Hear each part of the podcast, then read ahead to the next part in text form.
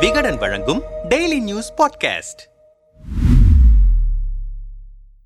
தமிழக பாஜகவில் சூரிய சிவா டெய்ஸி இடையிலான ஆடியோ விவகாரம் பூதாகரமாகிய போது ட்விட்டரில் கொதித்தெழுந்தவர் காயத்ரி ரகுராம். அக்கட்சியின் அண்டை மாநில தமிழ் வளர்ச்சி பிரிவின் மாநில தலைவராக இருந்த காயத்ரி ரகுராம் மாநில தலைமைக்கு எதிராக பல்வேறு குற்றச்சாட்டுகளை அடுக்கினார். இதனால் அவரை ஆறு மாத காலத்திற்கு கட்சியிலிருந்து இடைநீக்கம் செய்து வைப்பதாக அண்ணாமலை அறிவித்தார். இதனால் அதிருப்தியின் உச்சிக்கே சென்ற காயத்ரி அண்ணாமலை தலைமையிலான பாஜகவில் பெண்களுக்கு பாதுகாப்பு இல்லை கட்சிக்காக உண்மையாக உழைப்பவர்கள் பெண்களை விரட்டுவதுதான் அண்ணாமலையின் குறிக்கோள். பெண்களுக்கு சம உரிமை மரியாதை ஆகியவற்றை வழங்காத காரணத்தினால் கட்சியிலிருந்து விலகுகிறேன். பாஜகவின் உண்மை தொண்டர்கள் குறித்து யாரும் கவலை கொள்வதில்லை. உண்மை தொண்டர்களை கட்சியிலிருந்து விரட்டுவது மட்டுமே அண்ணாமலைக்கு ஒரே குறிக்கோளாக உள்ளது. நான் எடுத்த முடிவுக்கு அண்ணாமலையே காரணம் என்று தனது ட்விட்டரில் பதிவிட்டிருந்தார். அவர் கட்சியிலிருந்து விலகிய பின்னர் திமுகவில் இணைய இருப்பதாக தகவல் வெளியானது. ஆனால் அவர் அதை உறுதிபட தெரிவிக்கவில்லை. மாறாக அண்ணாமலைக்கு எதிராக தொடர்ந்து ட்விட்டரில் அரசு அரசியல் செய்து வருகிறார். இந்த சூழலில் கடந்த சில தினங்களுக்கு முன்பு சென்னையில் நடந்த பத்திரிகையாளர் சந்திப்பில் காயத்ரி ரகுராமின் குற்றச்சாட்டுகள் குறித்த கேள்விக்கு கட்சியை விட்டு சென்றவர்கள் எங்கிருந்தாலும் நல்லா இருக்கட்டும் என்ற ஒற்றை வார்த்தையுடன் அண்ணாமலை முடித்துக் கொண்டார். ஆனால் காயத்ரி ரகுராம் தொடர்ச்சியாக அண்ணாமலை மீது குற்றச்சாட்டுகளை பதிவு செய்து வருகிறார். சமீபத்தில் காயத்ரி ரகுராம் வெளியிட்ட காட்டமான அறிக்கையில் என் எட்டு வருட சேவை கடின உழைப்பை எடுத்துக் கொண்டதற்கு நன்றி. எல்லாவற்றையும் பறித்த பிறகு என்னை தூக்கி எறிந்ததற்கு ஒரு பெரிய நன்றி. என்னால் திரும்ப கொண்டு வர முடியாத இளமை காலத்தை பறித்ததற்கு நன்றி. என் தனிப்பட்ட வாழ்க்கையை பறித்ததற்கு நன்றி. எனக்கு துரோகம் செய்த பாஜகவுக்கு நன்றி. நீதி வழங்காததற்கு மிக்க நன்றி. கடவுள் உங்களை பார்த்துக் கொள்வார். விரைவில் களத்தில் சந்திப்போம் என்றார்.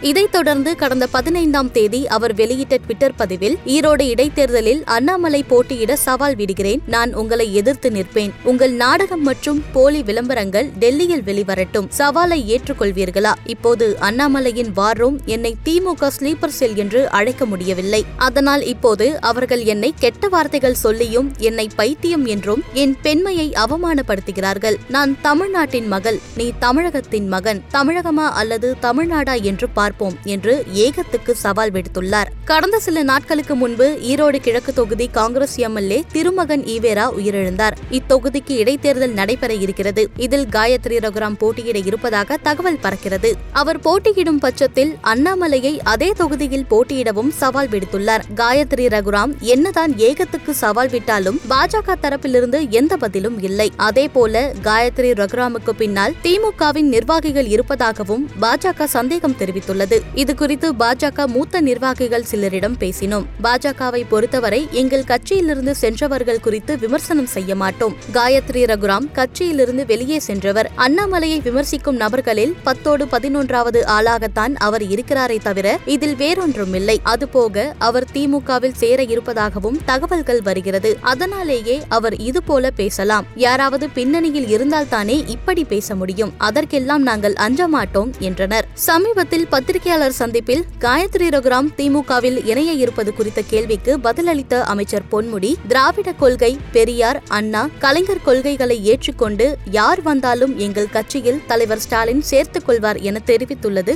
குறிப்பிடத்தக்கது